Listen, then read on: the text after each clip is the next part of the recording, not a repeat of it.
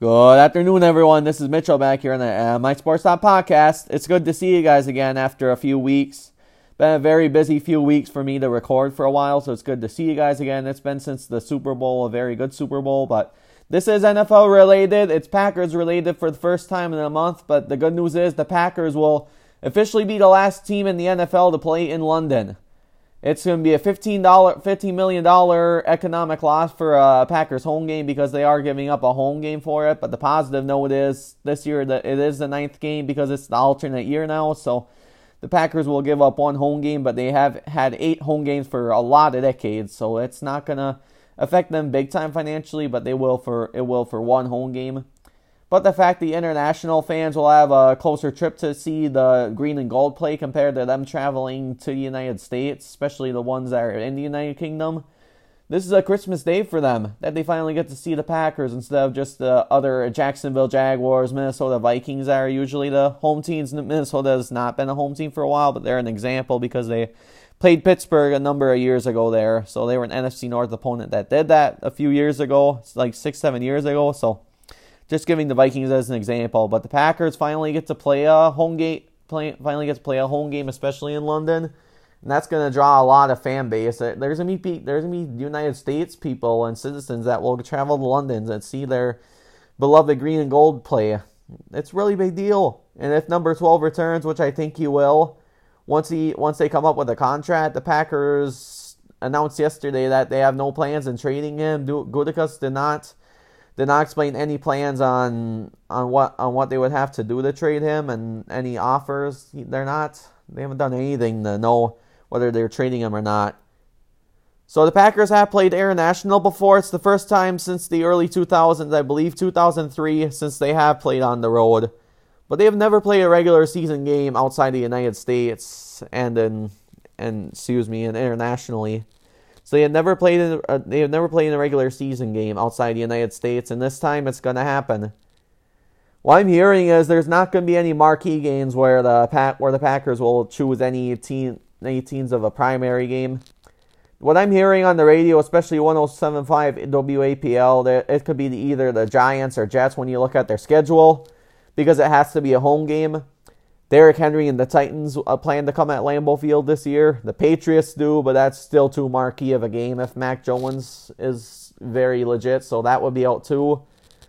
And there's there's other home games. You definitely can't have an NFC. You definitely can't have an NFC North game in London for how much of an economic economic impact it would be, economic loss impact it would be in this area you can't really have you can't really have conference games in London because that would be such a big loss for this Lambeau Field area if you did have NFC North games there. So Vikings, Bears, Lions would all be out on that. And as I said, the Patriots will be out, but the teams that with listening most of the nine nine home teams we have, I think the Giants and Jets are the most ideal, but the Gi- but the Giants will be even more because the Jets are kind of improving with Zach Wilson as their quarterback. And I think the Packers would rather host the Jets instead of the Giants for what the adversity the Packers have had against the Giants in these play in these a couple of these playoff years. I think they'd rather see New York. New, I think they would rather see New York and London, honestly. And that's a that's like a mid-sized matchup you can have in London because that could that's a, that could still draw fan bases and it would just it would feel just right where they're not hosting too quality of an opponent and they're not losing as much money as they would if it was a marquee game. That's what I'm thinking. This is this is really big for the Packers and their international fans. As mentioned earlier, that they're going to get a big chance to see them play. If Rodgers doesn't play, it's going to be the Jordan Love show, and I think it's truly going to be an 8:30 in the morning game, no matter what. But it truly will be if Jordan Love starts this game, and it's a new era.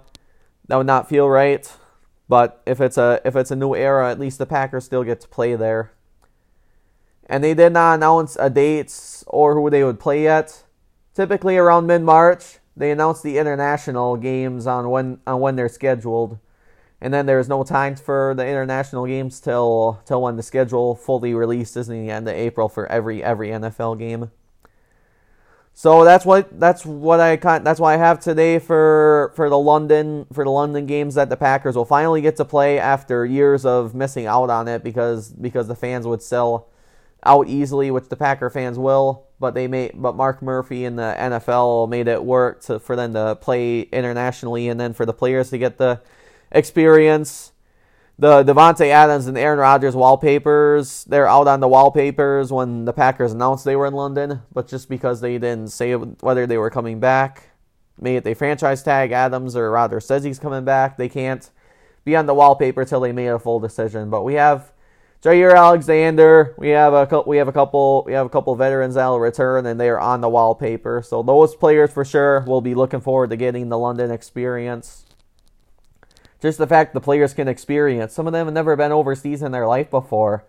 They can check out London. They can check out the bridge. They can check out all the historic buildings, and then they they also have they're also going to schedule Packers experience events for, for Packer fans across the world to go enjoy. And they're going to have a pep rally. They're going to have like prizes. They're going to have like prizes and, and raffles and everything else that's going to take place during during the during the week of the London games because it's going to be a week of festivities. Since the Lon- the people going to London will make will truly make a good week or two out of it for it being a six to eight hour flight from where I am anyway in Green Bay. It can be a longer flight depending upon where you live in the States for the American people that want to go to it. But for me, it's six to eight hours to get to London because I was in Scotland and our for study abroad in 2018, and our flight was six hours direct from Chicago, but it would be over eight hours if you didn't fly direct. So we flew out to Chicago, so it'd be a little over six hours from where from where I am in for when you fly out of Chicago to get there, especially if it's direct. So with that, so with that being said, I'm very excited, and it's a bummer. It could be a it's a bummer for the city that they are losing a home game, but the plus is last year there were 80,000 fans allowed. This year there will definitely be fans allowed because of the COVID cases going down. So that's going to continue, and the mask wearing and everything else is starting to really ease off in in all types of businesses, which I very much appreciate. More normal life's coming back, and the London games are finally coming back, and we get to see our beloved Green Bay Packers give up a home game and get the London experience and get get a new taste compared to playing at home. It's really needed for the for the London community to have a legitimate team, even though we won't play anyone we won't play anyone marquee there. Just to have a legitimate team coming international is really awesome. I'm all for it. I was very excited to see the announcement on Monday. I went, yeah, I went pretty crazy in a good way when I saw they got announced to play there. So, hope everyone has a great Wednesday, and thank you so much for tuning in. So just please, just please subscribe and just. Just follow on Spotify, all the all the po- all the po- major podcast networks. That's where I've been doing my podcast lately. So we'll see. So we'll see you next time. I'm gonna do since I'm a big March Madness fan. I'm gonna do a lot of NCAA predictions and recaps of really big upsets that will eventually happen. So stay tuned towards that. And thank you so much again for listening. Bye.